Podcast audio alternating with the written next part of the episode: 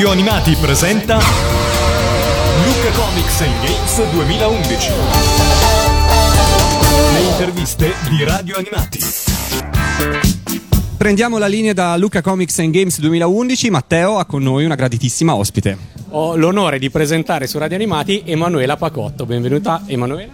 Ciao a tutti i radioascoltatori di Radio Animati. Ciao. Beh, eh, quasi non servirebbero presentazioni, però le facciamo lo stesso. Emanuela ha iniziato nei piccoli cantori di Nini Comolli cantando alcune storiche sigle che noi abbiamo in programmazione e poi è diventata una famosissima doppiatrice. Attrice e doppiatrice. Attrice e doppiatrice, grazie Lorenzo. Io partirei dall'inizio, dai i, primi ricordi come Gli piccola albori. cantrice, come si dice, eh, di Nini Comolli. Veramente la preistoria, ero veramente piccolissima. Sì, i miei primi passi li ho mossi cantando. Cantando in questo meraviglioso coro e devo dire che io ho dei ricordi splendidi, ma non tanto delle sigle, quanto delle scampagnate con gli amici, no? perché oggi si va tutti a cantare con Sergio Endrigo, oggi si va tutti a cantare con Bruno Lauzi, oggi- ed era veramente un gran divertimento. Era veramente come dire lo spunto per fare qualcosa di diverso e divertirsi in compagnia. Per cui ho degli splendidi ricordi di un'infanzia un po' diversa, ma, ma molto ricca e molto creativa. E come sei stata coinvolta nel coro? Hai fatto un provino, conoscevi Nini Comolli, ti hanno cercata durante un- a scuola? Mamma mia, mi fai veramente tornare indietro nell'anticamera dei ricordi. Sai proprio quella cassettina dei ricordi nella mente, no? Che è stata chiusa. Eh, guarda, io ero veramente molto piccola, per cui come spesso succede quando si è piccolini, non sei tu che decidi, ma è la tua mamma in questo caso. Mia madre che non finirò mai di ringraziare abbastanza, che aveva lei per prima la passione per il canto, per cui eravamo io e mia sorella, eh, due, due bambine bravine, intonate, spigliate. Allora lei mh, aveva cominciato a farci fare piccole cose in Rai, eh, ma tipo come comparse per fiction, per ehm, sceneggiati all'epoca si chiamavano, no? E, e quindi poi siccome lei aveva la passione per il canto, un giorno in ufficio scritture, parlando con la mh, capa dell'ufficio scritture, ha detto ma a me piacerebbe tanto far cantare le mie bambine, sono così brave, sono così intonate, ma non è che c'è un coro in Rai? E questa signora ha detto no, però c'è questo coro di Ninico Molli che mm, ha questi, tira su, alleva questi bambini e poi noi ci appoggiamo a lei per cantare le sigle, così si faccia vedere, si faccia sentire e quindi niente, l'abbiamo contattata, lei ha voluto sentirci, quindi ci ha fatto un provino per sentire che non fossimo proprio delle campane rotte e da lì abbiamo cominciato a prendere lezioni di canto e piano piano siamo state inserite poi invece nel coro dei piccoli cantori e da lì poi abbiamo cominciato. Ti ricordi qual è stata la prima canzone che hai inciso con il coro? No, mi chiedi veramente uno sforzo, cioè proprio credo che neanche nel cassettino più remoto mia- del mio cervello ci sia, no, veramente non lo so, sono tanti ricordi ma la prima proprio non, non me la ricordo. Allora, domanda specifica su una che interessa a me, La Tartaruga. Tu l'hai cantata eh, nella versione co- con Bruno Lauzi, la versione originale, c'era anche tua sorella, che ricordo hai di questa canzone, che effetto ti ha fatto arrivare prima in classifica? Ma sai, eravamo mia sorella sì, ma poi un gruppo di, di- di bambini scatenati.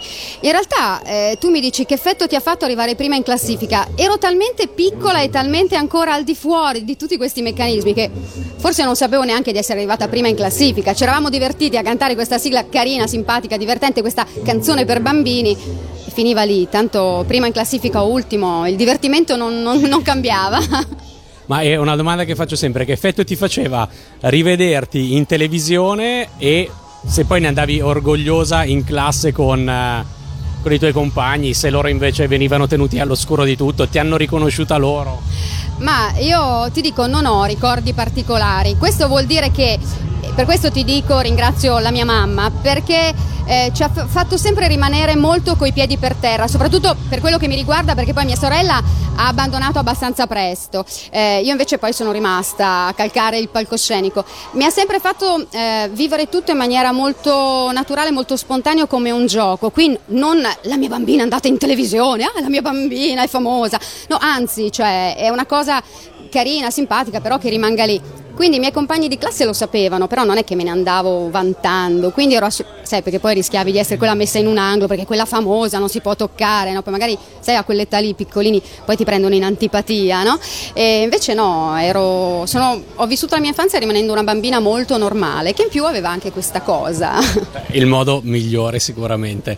E, Lorenzo, ti, No, ti vedo io- pronto per una domanda? Io sono già pronto a un salto di anni perché io arrivo ai No, telefilm. no, io però non posso permetterlo. Io Ok. devo sapere tutto anche di Johnny, Ba- Johnny Bassotto. Negli stessi anni della Tartaruga c'era la canzone molto famosa di Johnny Bassotto, registrata in realtà a Roma con il coro dei nostri figli. Però tu, secondo me, ne hai inter- registrato una seconda versione assieme allo stesso Bruno Lauzi e al figlio di Bruno Lauzi. Guarda, io me la ricordo come se fosse ieri. Te la posso fare anche adesso? Assolutamente. Che poliziotto, Johnny il bassotto, ha un aiutante che gli fa, poi non mi ricordo più. Sembra quasi uguale, c'è un salto d'anni, non è cambiato niente. Assolutamente no? vero. La bella tartaruga nel mare va perché? Ma perché? Ma perché? Fa il bagno e poi si asciuga dai tempi di Noè. La pacottina! Bellissimo. Ma facevi anche, hai fatto anche qualche parte solista in alcune di queste canzoni? Capitava a volte che magari c'era la parte solista, magari una mezza riga, no? Però era un grosso traguardo perché la davano a te e non a un altro, quindi dicevi, caspita, questa volta la canto io, no? Sì, capitato, però non chiedermi quali perché, cioè, non... Ovviamente era la mia prossima domanda. Invece, Portobello, ci sono tre versioni della sigla, degli, eh, diciamo di fine anni 70. La prima tutta strumentale, la seconda strumentale con il ritornello cantato del 77 e nell'80 tutta cantata sia strofa sia ritornello e le parti cantate sono sempre accreditate ai piccoli cantori di Ninico Molli. Tu hai un ricordo di questa storia della sigla? Ogni tanto veniva aggiunto un pezzo, ti ricordi di aver partecipato a qualcuna di queste versioni? Ma assolutamente il vuoto totale, cioè, ma tu sei preparatissimo. Io probabilmente ero a casa con la mia mamma, mia sorella, poi aggiunto ci chiamavano, domani c'è da registrare una cosa, che cos'è? Ah, Portobello. Portobello è un mercato pazzerello dove trovi questo e quello e c'è pure un pappagallo con il becco giallo. Quindi almeno una versione l'hai cantata. Sicuramente, me la ricordo troppo bene. E la sigla di cui hai invece i ricordi migliori? C'è qualche altra sigla che ricordi in particolare di cui un bel ricordo? Guarda, io mi ricordo questa avventura bellissima eh, dove non ci potrei giurare, però mh, quasi quasi ci metterei la manina sul fuoco che per registrarla siamo andati fino a Radio Monte Carlo, ma che all'epoca era veramente a Monte Carlo, per registrare una canzone con Jocelyn, ed erano i tempi d'oro di Jocelyn, ed era la famosa virgola. Virgola, virgola, con le orecchie a sventola, era il cane di un bambino di città. Che eh, devo dire mi è rimasta molto nel cuore perché è una canzone che, boh, non lo so, nell'immaginario, nella sua simpatia, comunque era stata un'avventura molto, molto simpatica. E Jocelyn fu carino con voi, lo trovasti in studio? Assolutamente sì, cioè era proprio tipo il giocherellone. Cioè, infatti mi ricordo proprio questa cosa com- non- come non andiamo a cantare la canzone, con- Certo, ma era ci siamo proprio divertiti con una persona simpatica, con, eh, si vede che eravamo tutto sommato, sai, non quei bambini rompiscatole, ma devo dire veramente, ho conosciuto dei personaggi importanti che si sono dimostrati estremamente piacevoli e disponibili e simpatici, per cui insomma Un ottimo inizio di carriera. assolutamente. Poi un'altra avventura di cui possiamo parlare, però non voglio poi anticipare una tua domanda. Prego, prego. C'è un'altra sigla legata a un cartone animato famoso che è famoso ancora adesso perché sta andando in onda ancora adesso, che è la famosa serie dei Barba Papà. Eh, Dove io mi ricordo che siamo, abbiamo vissuto delle giornate in questa ehm, sala di, di registrazione, sala di incisione che ehm, non so se ancora, però all'epoca era una vecchia chiesa sconsacrata di Milano, trasformata in eh, sala di registrazione, per cui con un'acustica meravigliosa. Abbiamo passato questi due giorni con Claudio Lippi e Orietta Berti a cantare non solo la sigla, quella famosa, ecco arrivare barba papà, barba papà, così no? Ma anche un sacco di altre canzoncine che poi erano nella serie, per cui era stato fatto poi un, un LP, all'epoca l'LP, cioè la preistoria, ci siamo divertiti come dei pazzi, perché Claudio Lippi non è simpatico di più, per cui erano più le risate che non le, le incisioni e le registrazioni. E quindi quello devo dire rimane veramente un ricordo bellissimo. E peraltro eh, a me è successo, boh, forse ormai tre anni fa, quattro anni fa, ehm, di essere all'edizione, eh, la prima edizione di Cartoons on the Bay a Rapallo e di aver avuto la fortuna di incontrare Tylus Taylor che è eh, l'autore no, de- dei Barba Papà, persona deliziosa, meravigliosa, per cui eh, Gliel'hai detto che tu hai Gliel'ho fatto? detto che io avevo cantato la sigla, lui mi ha abbracciato, ma veramente come se fosse un grande barbapapà. e, mm, era felicissimo, contentissimo perché questa cosa che non sapevo ma è vera, la sigla è ancora quella, originale, Certo. quindi le vocette che si sentono, c'è anche la mia. E questo è meraviglioso, cioè mi regala come dire l'eterna giovinezza, non invecchierò mai. Mai. Eh, regalano questo le la sigle Pagotto anche. eterna bambina che canta i barbapapà.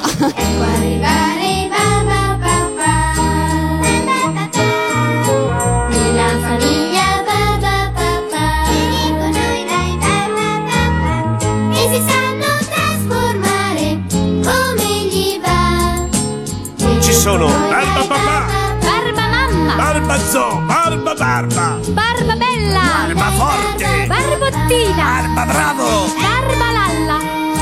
Un pezzettino anche di Barba Papà. Ecco arrivare il barbapapà, barbapapà della famiglia barbapà.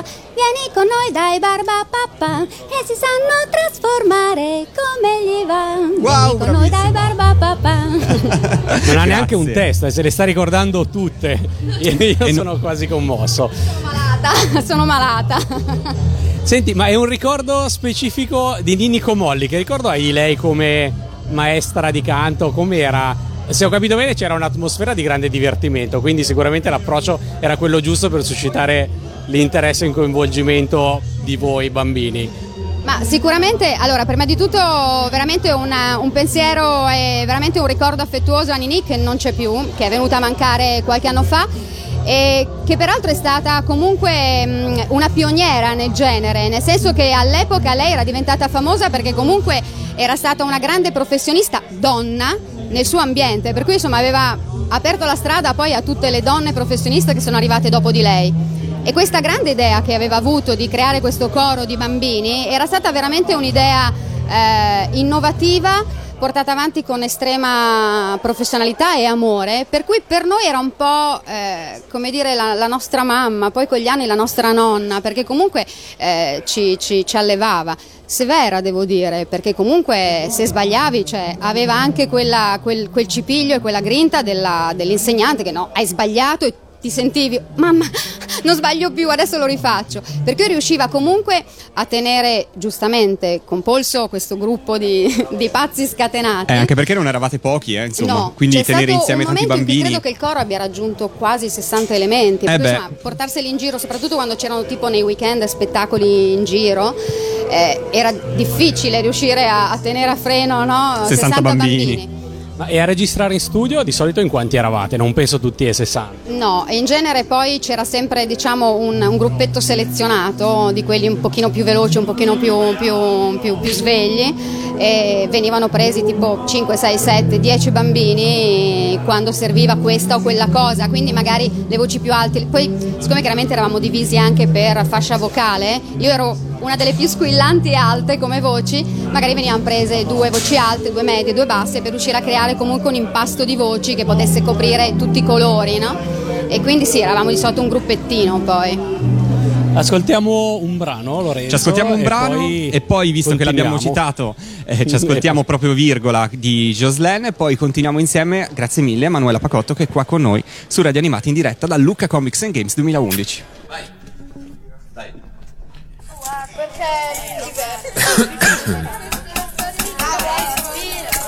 Ragazzi,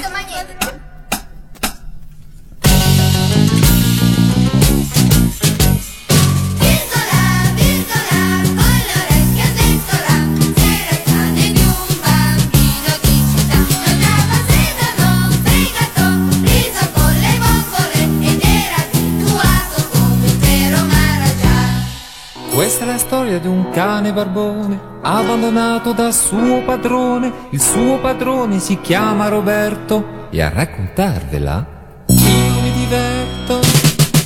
Virgola, virgola, con l'orecchio a sventola Era il cane di un bambino di città Mangiava sedano, fegato, riso con le vongole. Era abituato come un vero Maharaja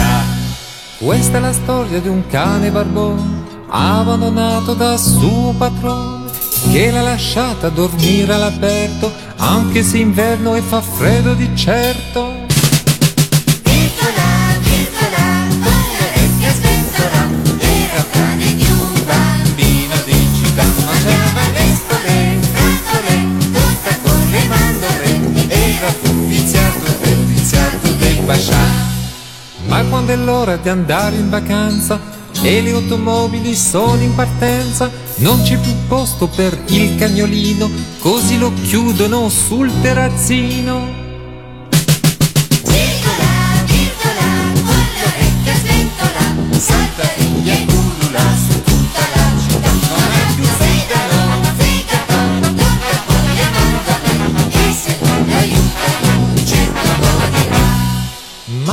Giorno che lui si lamenta, passa di lì un maresciallo pompiere.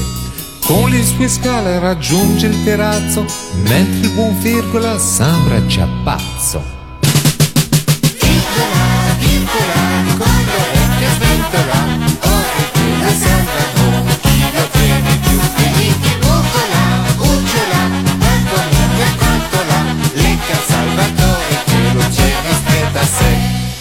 Questo pompiere è il papà di un bambino, molto più buono di quel Robertino.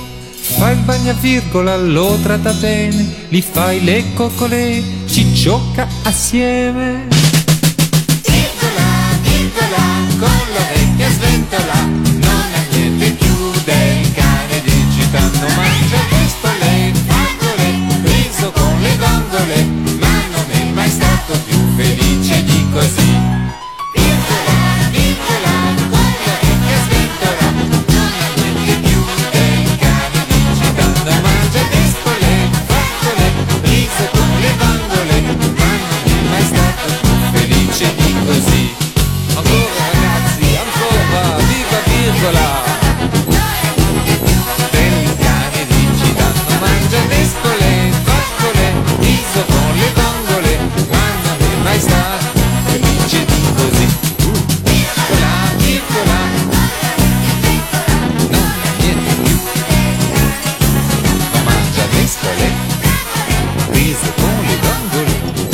Riprendiamo la linea qua da Luca Comics and Games 2011 in compagnia di Emanuela Pacotto che oggi è qua con noi ospite, graditissima ospite. ospite. Matteo... Sono ancora qui, non mi scollerò più. Oh, noi siamo contentissimi, figurati.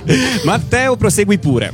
Volevo sapere, dopo aver parlato di Ninico Molli, invece se hai conosciuto anche Laura Marcora, la nipote, se non sbaglio, e insomma, se eravate amiche, come- che ricordo hai di lei? Beh, Laura era la mia, praticamente era a fianco a me nel coro, eravamo proprio noi due le voci più acute e più alte e quindi praticamente abbiamo passato insieme l'infanzia io e Laura. Adesso non so se questo svela la mia età e la sua, eh, però no veramente siamo state amiche d'infanzia, con Laura ci sentiamo e ci vediamo ancora adesso. Ah, ho capito, quindi un'amica proprio. E, l- le- l'esperienza nei cantori di Milano è stata la tua unica esperienza vocale, cioè canora, oppure hai continuato a cantare anche al di fuori del coro? Ma diciamo che mh, eh, comunque partendo con cantando, diciamo che il canto mi è rimasto comunque eh, da sempre nel cuore. Poi in realtà io ho preso strade diverse perché mh, dopo questo avvio con il coro io ho cominciato a studiare danza, danza classica che studio ancora adesso, inframmezzati poi con corsi di pop, di jazz, di danza irlandese e poi ho cominciato a studiare recitazione privatamente eh, fino al momento in cui ho deciso di prendere questa, questa cosa seriamente, quindi ho fatto l'esame di ammissione, sono stata presa e sono entrata all'Accademia dei Filodrammatici di Milano e quindi mi sono diplomata attrice e da lì chiaramente ho preso una strada diversa, però siccome comunque il canto ha sempre fatto parte del, del mio essere e credo che comunque sia una, mm, un elemento eh, che completa la professione dell'attore, ho continuato comunque a tenere vivo il canto prendendo anche lezioni privatamente, quindi continuando a cercare di cantare anche perché anche se come doppiatrice io comunque lavoro con la voce, cioè la voce è il mio strumento di lavoro e come il ballerino classico che fa la sbarra per scaldarsi per poi poter ballare, una lezione di canto con i vocalizzi ti serve a scaldare eh, lo strumento, a imparare a usare lo strumento con cui lavori per poi poter lavorare in un certo modo. Forse per quello che ancora adesso alla mia tenera età riesco ancora a fare le vocine piccole piccole, perché comunque no, riesco a far far ginnastica alle mie corde vocali che ringraziano e, e poi devo dire che questo mi è servito fino ad oggi, dove sempre più spesso nei cartoni animati capita che il tuo personaggio debba cantare. Eh, una delle ultimissime serie di, di, cartoni di cui sono stata protagonista sono i miei mini pony nell'ultima serie dove mh, praticamente ogni puntata quasi è un musical, nel senso che essendo una serie americana, questa mh, veramente seguita dall'America. Ehm, non c'è una puntata in cui non ci sia una canzone, ma di quelle proprio fatte a musical tipo Broadway. E quelle le abbiamo cantate eh, noi, cioè i doppiatori. E quindi sicuramente gli anni dedicati al canto hanno portato i loro frutti. Poi lascia perdere che non è che tu dici ah, anni e anni di lezioni di canto, poi però quando canti, siccome nei mini pony io facevo comunque la vocina del mini pony, canti con la vocetta, che non è proprio la stessa cosa. E poi invece un'altra chicca è che mh, siccome non, non è un segreto che io amo il mio lavoro, amo l'animazione giapponese, tutto il Giappone, il mondo che lo circonda, nella mia follia eh, seguo e amo molto anche eh, tutta la parte musicale che gira intorno ai, ai vari anime e quindi mi diletto e mi sono dilettata a imparare anche delle sigle di cartoni animati di cui sono protagonista però in giapponese. Wow, Hai capito? complimenti. E questa è stata una sfida vinta perché pare che alcuni giapponesi che mi hanno sentito mi hanno detto ma parla il giapponese benissimo. Ho detto no, baro, nel senso mi sono fatta aiutare comunque da amiche che parlano il giapponese e, e per correggere la pronuncia, per capire il perché scritto in un modo si pronuncia in un altro, però pare che i risultati insomma ci siano stati e quindi mi è capitato in delle manifestazioni di cantare le sigle dei cartoni in giapponese. Potresti farci qualche titolo? Ma tipo, te ne posso accennare una? C'è tipo Bon voyage, shigarami mo kako su te te, boku lana la sole demo waraete, luazu yume wo, eccetera, eccetera. Però giuro, non ho barato, è più o meno così. Bravissima, complimenti. Ma e mi eh, raccontavi prima, mentre i nostri ascoltatori ascoltavano Virgola, di avere partecipato da solista, ritornando un attimo indietro, all'Ambrogino d'Oro con un eh, compito importante. Ma l'Ambrogino d'Oro, per chi non lo sapesse, è una manifestazione prettamente milanese dove ovviamente ti consegnano, visto che Sant'Ambrogio è il patrono, l'Ambrogino d'Oro. Io facevo già parte dei piccoli cantori, però siccome ero appena entrata, allora quell'anno mi hanno detto dai, tu canti come solista. E ho avuto l'onore, devo dire, di cantare l'ultima canzone composta da Giovanni Danzi, che per chi non lo sapesse è il famoso autore di O mia bella Madunina, che è la canzone simbolo di Milano. E ho cantato questa canzone, devo dire, meravigliosa, perché posso accennartela, più o meno faceva così, diceva Sono una bimba povera, ma sono ricca se c'è un cielo limpido lassù e un prato verde qua giù. Voglio dire, no? Come è andato l'Ambrogino d'Oro? Mi hanno eliminato subito, perché avete sentito il testo. Quell'anno ha vinto una canzone che fa- si intitolava Milan Inter. Fate un po' voi. Però devo dire che io non mi sono disperata, perché eliminata subito, non dovevo più stare sul palco a seguire, potevo correre per il palalido e giocare con gli altri bambini, per cui l'ho presa molto bene, devo dire, questa cosa. Però veramente ho avuto l'onore di cantare l'ultima canzone di un grande compositore. E bene, ma a, a questo punto hai cantato tantissime sigle, ti, ti piace cantare, te le ricordi ancora tutte, ti piacciono anche quelli giapponesi? Bazzichi in queste fiere, com'è che non ti abbiamo ancora vista su un palco come quello di Music and Comics?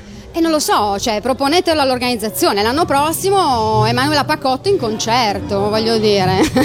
Pensa che ieri mi hanno eh, presentato, la, che è qui a, a Comics, a Lucca Comics, la responsabile di Toei Animation, eh, però la responsabile del parco giochi di Toei, di Toei Animation eh, che sta a Kyoto, è giapponese che parla benissimo l'italiano, quindi me l'hanno presentata e le hanno detto che io sono la voce di Bulma, di Nami e questa è impazzita. E dopodiché gli ho detto guarda sai che io mi diverto anche a cantare le sigle in giapponese e lei immediatamente mi ha detto dov'è il tuo CD?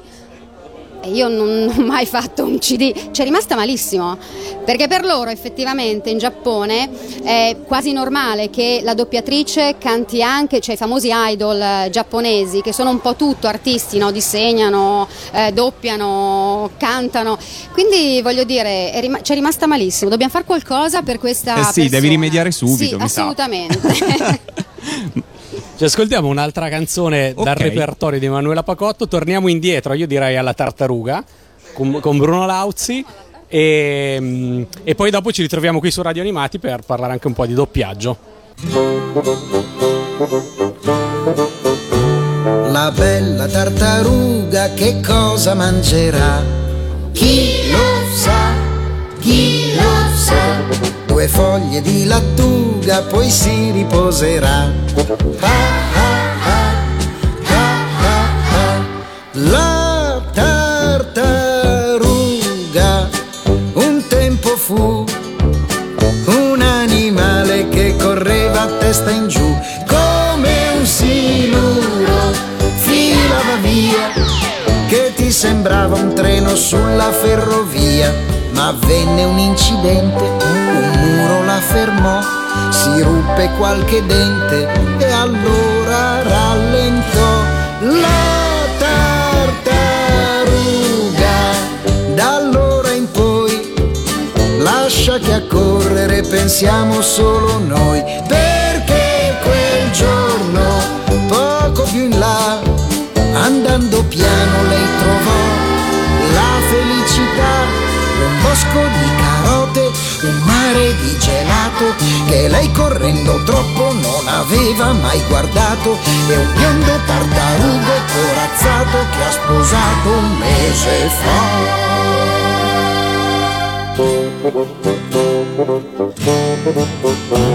La bella tartaruga nel mare va perché, ma fa il bagno e poi si asciuga dai tempi di Noè. Eh, eh, eh, eh, eh, eh. La tartaruga lenta com'è afferra al volo la fortuna quando c'è dietro una foglia lungo la via lei ha trovato insalata un lago di frittata spaghetti alla chitarra per passare la serata un bosco di carote un mare di gelato che lei correndo troppo non aveva mai notato e un biondo tartarugo corazzato che ha sposato un mese fa. Il grande Bruno Lauz in diretta su Radio Animati qui da Luca Comics Games. Proseguiamo insieme in compagnia di Manuela Pacotto che ci sta veramente ripercorrendo tutta la sua, la sua carriera e Matteo ci sono. Tocca a me, eh? Sì, sul si è scatenato l'inferno. Non ti preoccupare, Io i microfoni direzionali fanno a magie. sentirti. Allora, io coinvolgerei il nostro amico Enci, che eh, di doppiaggio se ne intende molto più di me, e mm, così può torchiare Emanuela sull'argomento doppiaggio. Va bene, grazie per il passaggio di microfono. Eh, volevo sapere come avevi iniziato. Abbiamo sentito che ehm, dopo essere diventata attrice, in qualche modo deve essere arrivata al doppiaggio. Come è avvenuto? E anche questa è- ormai fa parte della storia, perché stiamo per toccare un altro degli argomenti, no?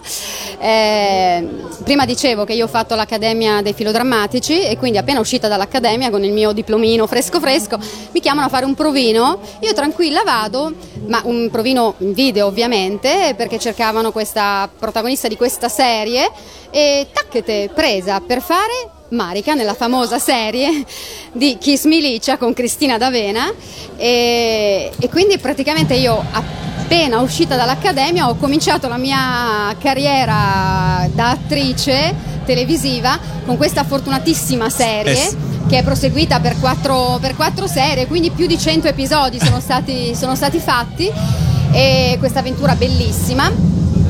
E quindi in realtà la, la serie, come tutti i veri radioascoltatori di radio animati sanno, eh, si legava alla famosa serie di Kiss Milicia, per cui in realtà nella prima serie eh, in video c'eravamo io, Pasquale Finicelli, Cristina D'Avena, Sebastian Harrison, eccetera, eccetera, ma le- venivamo doppiati da quelli che avevano doppiato la serie dei cartoni animati.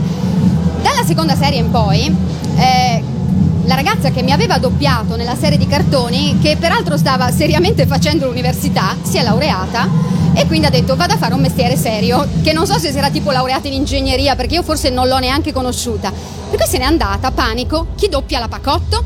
Allora giustamente qualcuno ha detto scusate, c'è un'attrice, si è diplomata all'accademia, cioè si doppia lei. Quindi sono stata in fretta e furia presa e sbattuta dentro una serie di cartoni per imparare la tecnica del doppiaggio e me la ricorderò sempre, la mia prima serie di cartoni. Non è quella di cui dicevo prima, è la prima serie dei mini pony. Io sono stata infilata nella prima serie dei mini pony con un mini pony piccolino, cioè l'ultimo arrivato che parlava poco poco, ma per poter imparare E io devo ringraziare eh, Maurizio Torresan, che è stato il mio primo direttore di doppiaggio, e per chi non lo sapesse, la voce di Goku. eh, che è stato il mio grande maestro perché mi ha insegnato tutta la tecnica, tutto quello che dovevo sapere, però credo la cosa più importante mi ha insegnato ad amare questo lavoro. Eh, quindi non solo a farlo tecnicamente, ma ad amarlo e quindi paradossalmente a renderlo unico, perché mi ricordo eh, lui in sala che se c'era la pagina di copione con tre battute, alla terza mi fermava e mi diceva l'hai fatta uguale a quella prima, diversa, dai muovile, cioè falle vivere, rendile uniche, falle tue. Quindi in realtà mi ha insegnato veramente a fare di questo lavoro qualcosa che eh, sia veramente unico e quindi comunque divertente, diverso, importante. E dopo tanti anni lo amo ancora probabilmente anche grazie a lui. Maurizio Torresan è noto ai più anche come Paolo Torrisi. Sì, e non è solo la voce di Goku ma è anche, ricordiamo, la voce di Grisù il draghetto quando era bambino aveva fatto Grisù ed è famoso anche per questo. Eh, mi interessa molto quella cosa che hai detto di rendere uniche le battute di farle tue e quindi di farle aderire a te e di farle diventare italiane. Questo è molto interessante come concetto Ma eh, prima di tutto nel senso che tu adesso hai aperto no, un'altra autostrada, eh, perché allora è vero che eh, io per il 90% doppio anime giapponesi. E ho un grande amore e un grande rispetto verso queste opere, per cui in realtà in genere io mi affido molto all'originale, nel senso che non cerco di stravolgerlo, ma cerco il più possibile di affidarmi a quello che è stato fatto. Però è vero anche che il giapponese, proprio come lingua, ha un suono molto diverso dal nostro. Quindi la- l'abilità è quella di eh, riuscire a prendere quello che è l'originale e in qualche modo a tradurlo, quindi mh, mantenendo tutto quello che deve avere, ma in più aggiungendo quella che è la sonorità, la sonorità della tua lingua e diciamo tutto quello che è il tuo background, quindi tutto quello che tu puoi dare al personaggio. Infatti devo dire che ehm, io sono stata due volte in Giappone e io il mio lavoro l'ho sempre amato. Però da quando sono stata in Giappone lo amo ancora di più perché eh, mh, uno stando qui eh, può attraverso internet, poi questo meraviglioso mezzo che è internet, informarsi, cercare, guardare, sapere.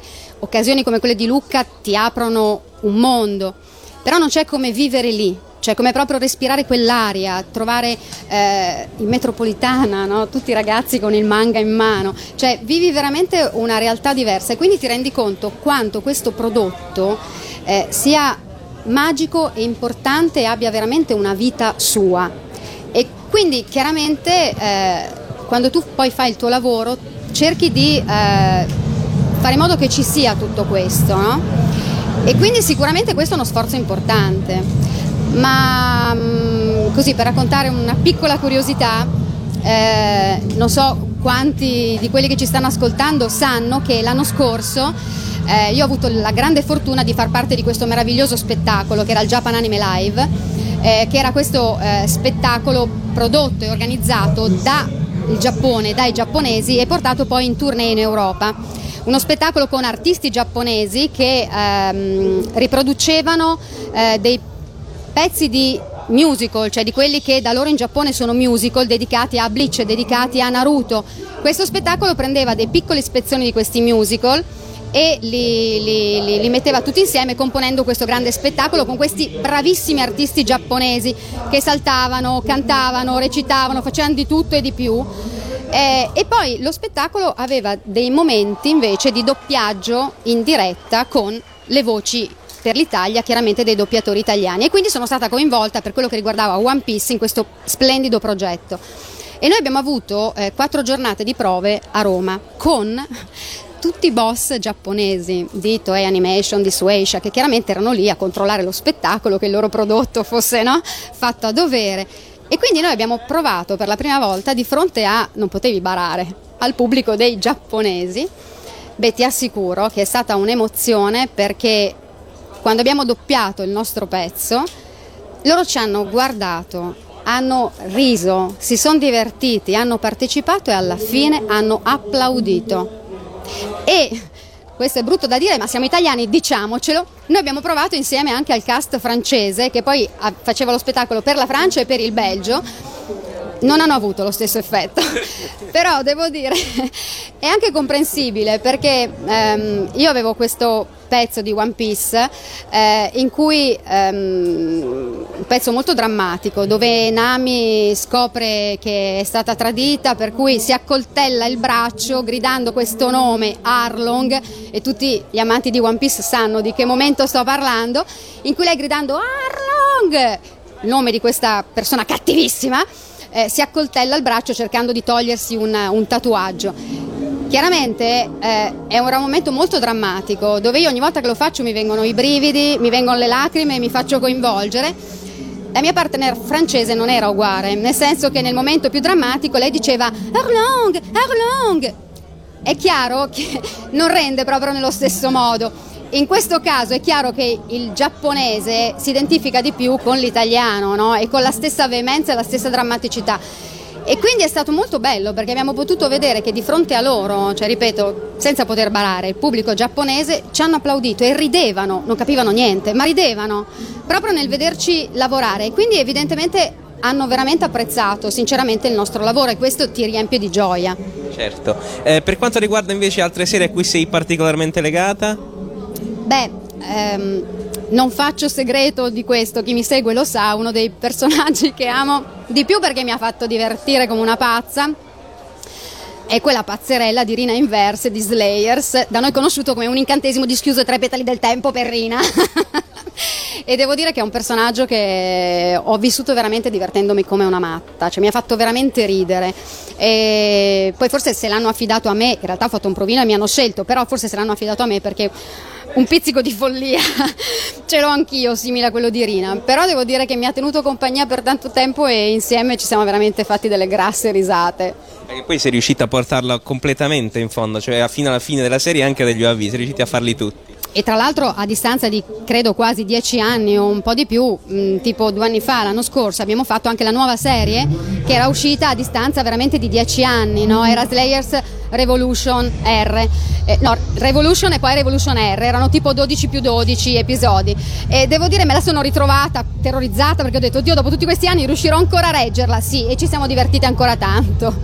Ma guarda, adesso mi viene da sorridere, ma se ti posso raccontare un aneddoto, io mi ricordo prima serie, quindi veramente si parla di una vita fa, eravamo in sala di doppiaggio, eravamo io con Diego Sabre, ovvero Guido, e a un certo punto io non ti posso dire cos'è successo nel video, Marina ha fatto una faccia che io e, Diego siamo scoppiati a ridere. Abbiamo detto, ma che cretina! Proprio un'espressione le hanno disegnato. Abbiamo cominciato a ridere come dei pazzi.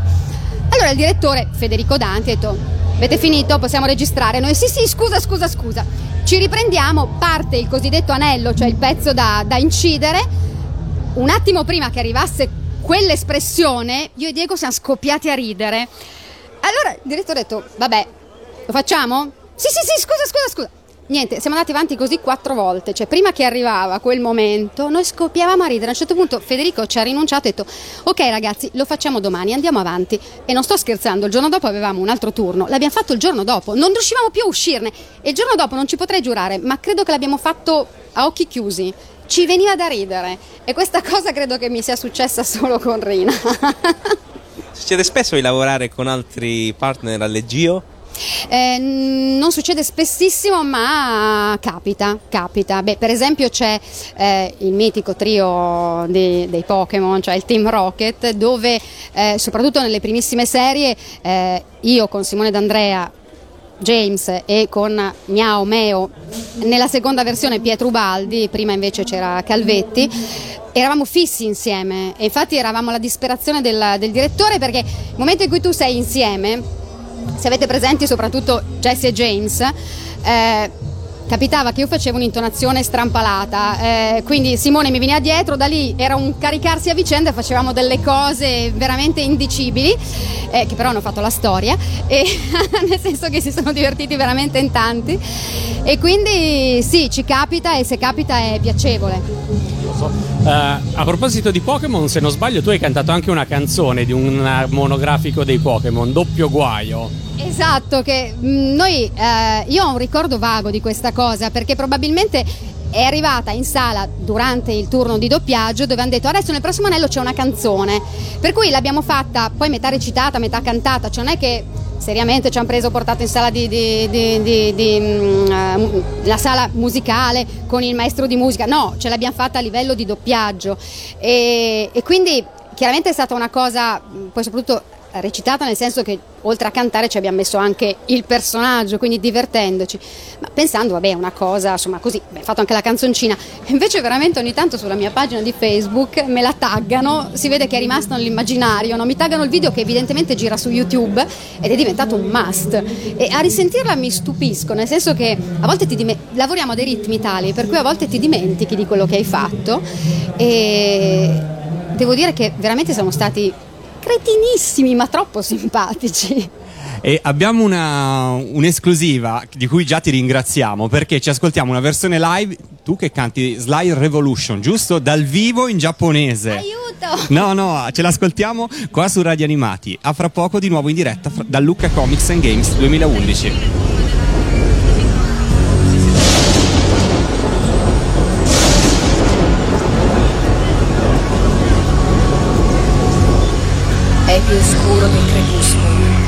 Rosso del sangue, è sepolto sotto la marea del tempo.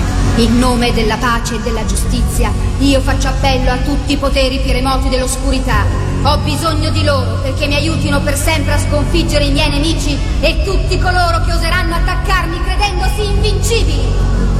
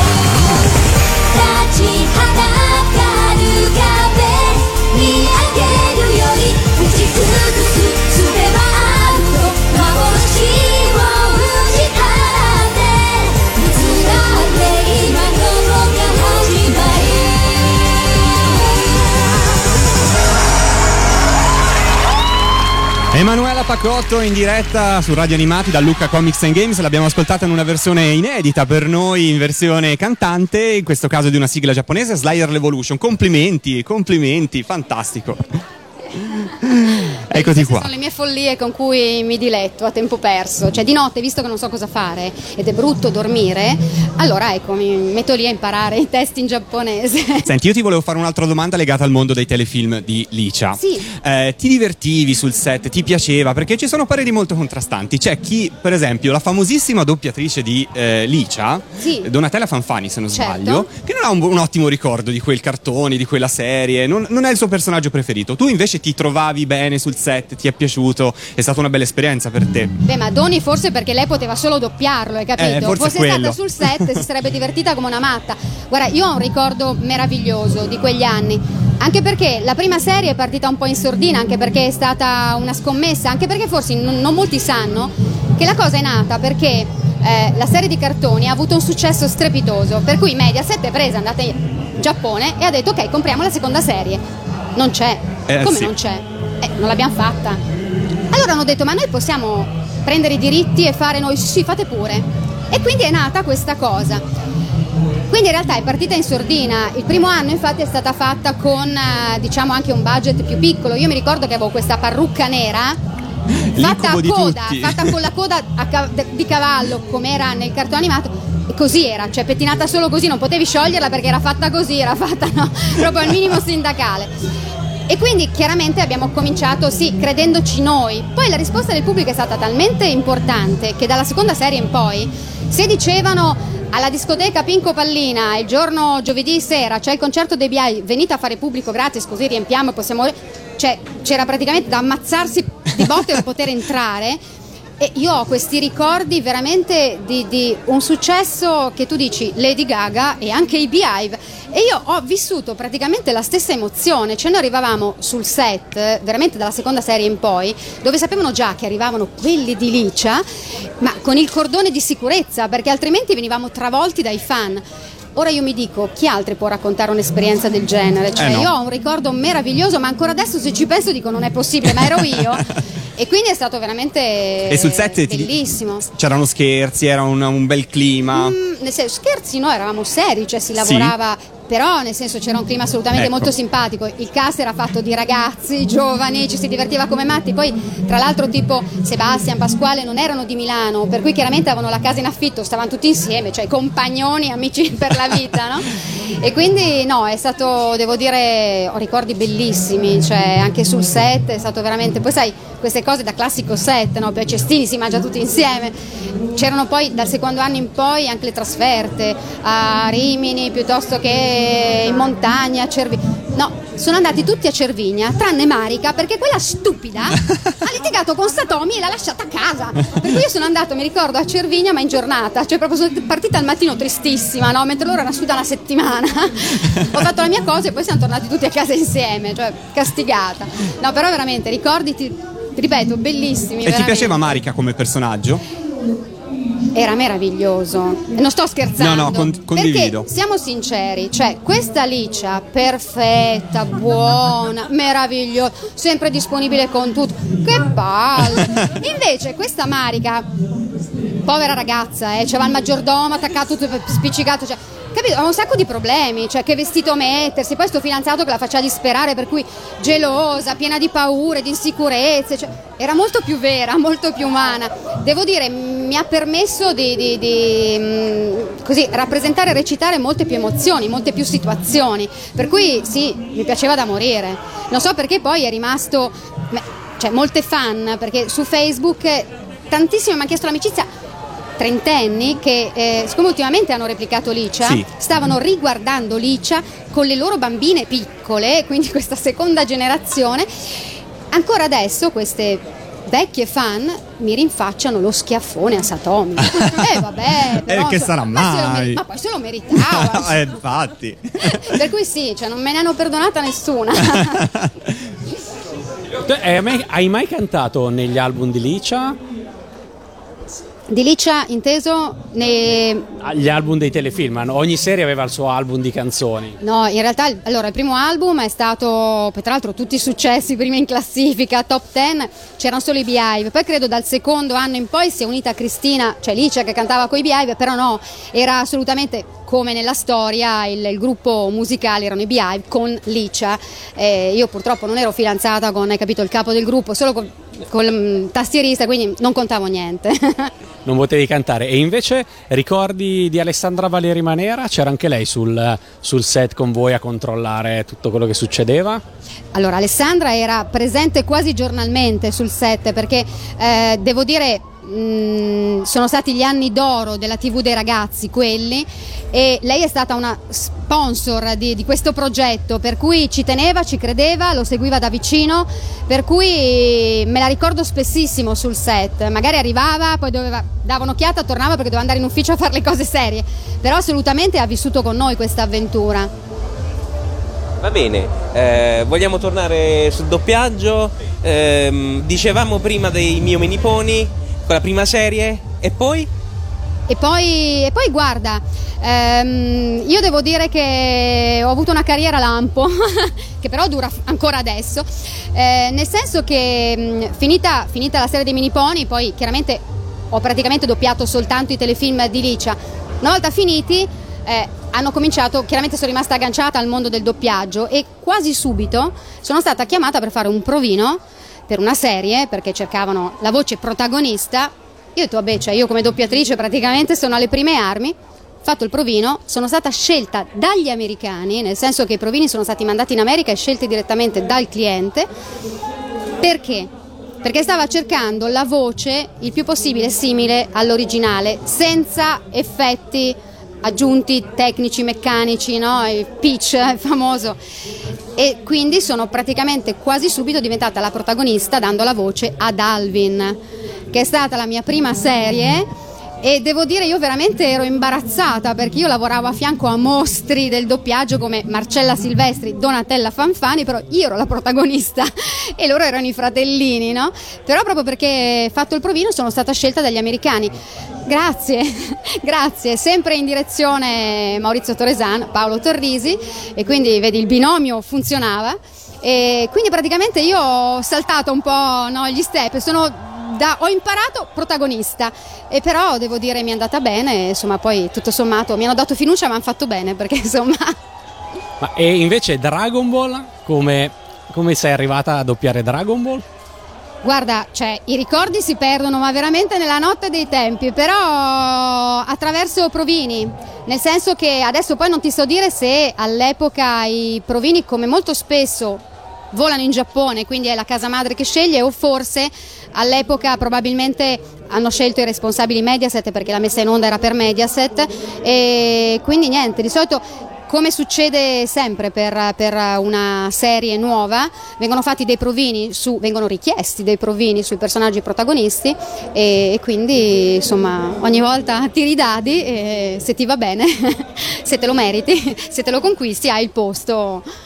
E quindi Dragon Ball è così. Quindi hai fatto Bulma per un numero inverosimile di episodi. Ma sì, perché sai, poi all'epoca, cioè ancora non, non- non si sapeva che queste serie veramente sarebbe, prima di tutto Dragon Ball non si sapeva che sarebbe diventato un successo così planetario e così duraturo nel tempo. Credo che nessuno abbia mai pensato che potesse essere una serie così longeva, cioè 500, 600 episodi, no? Cioè, la pensione praticamente, no? firmi per la pensione. Per cui all'inizio dici, beh, boh, mi hanno preso per fare un'altra serie, quanti episodi, no? Poi serie 2, serie 3, serie 4, AVIT, film, eccetera.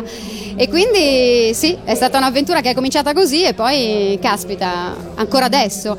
Io ancora adesso vengo riconosciuta per Bulma, Nami e Sakura, per cui insomma so- rimangono i miei tre pilastri. Va bene, ripasso la linea a Matteo. Niente, allora io direi che per oggi ti ringraziamo. Tanto ci dobbiamo ritrovare in occasione della prossima manifestazione Canora dove finalmente sarai Sul palco. protagonista sul palco. Ce, la- ce l'hai promesso. ce, ce lo siamo detti, certo, assolutamente. Ancora non lo sanno gli organizzatori di Luca, però assolutamente abbiamo deciso noi, quindi insomma, vabbè. Niente, abbiamo deciso, quindi è cosa fatta. Ti chiediamo un saluto da parte di Bulma anche. Da parte di Bulma, Sì. Goku, Dai, smettila di fare il frignone. Vieni qui che dobbiamo salutare tutti i radioascoltatori di Radio Animati. Vabbè, non viene, vi saluto io. Ciao a tutti da Bulma! Dragon Ball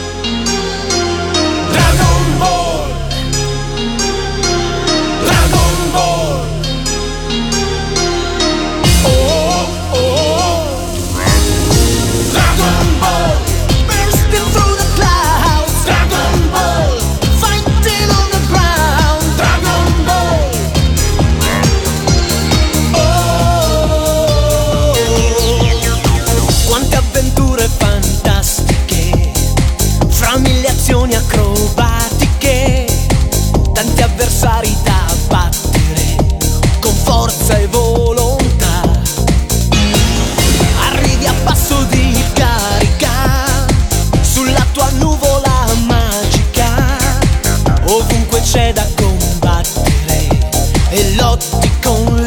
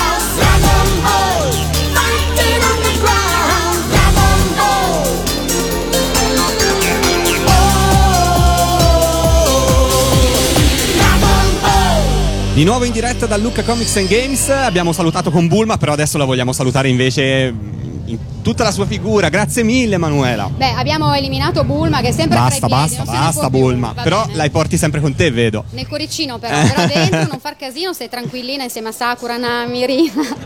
Ragazzi, a questo punto invece come Emanuela Pacotto vi ringrazio di avermi sopportato per tutto questo figurati, tempo, grazie a te. di essere stati con noi e un grande bacio a tutti i radioascoltatori di Radio Animati. Alla prossima volta. Alla Ciao. prossima, Ciao, grazie ragazzi, mille, grazie mille, ciao, grazie davvero.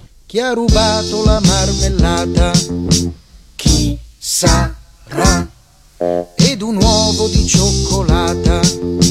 Chi sarà? E chi ha rotto la vetrata con un colpo di pallone? Chi ha scaldato la cassata con il phon? Io non c'ero, non sono stato, non sono mai venuto qui A quell'ora vado sopra a far pipì Ma il bassotto poliziotto scoprirà la verità. Il bassotto poliziotto scoprirà la verità. Che poliziotto, Johnny Bassotto, come una freccia nella notte schizza via. Passa dal tetto, entra nel letto d'ogni bimbo che racconta una bugia. Che poliziotto,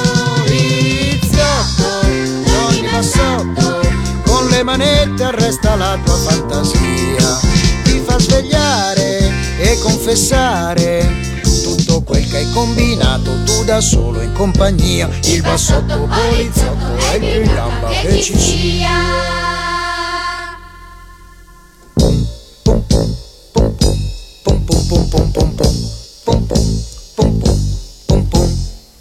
Chi ha toccato il registratore? Chi sa? E ha giocato sull'ascensore. Chi sarà?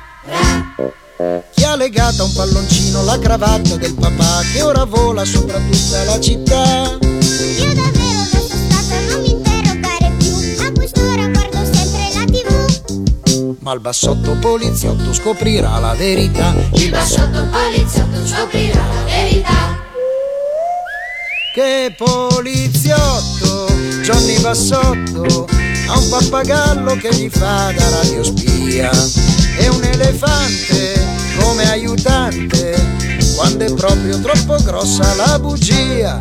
Che poliziotto, Johnny Bassotto, con il fischietto resta la tua fantasia, ti fa svegliare e confessare tutto quel che hai combinato tu da solo in compagnia il bassotto poliziotto è il più in gamba che ci sia il bassotto poliziotto è il più in gamba che ci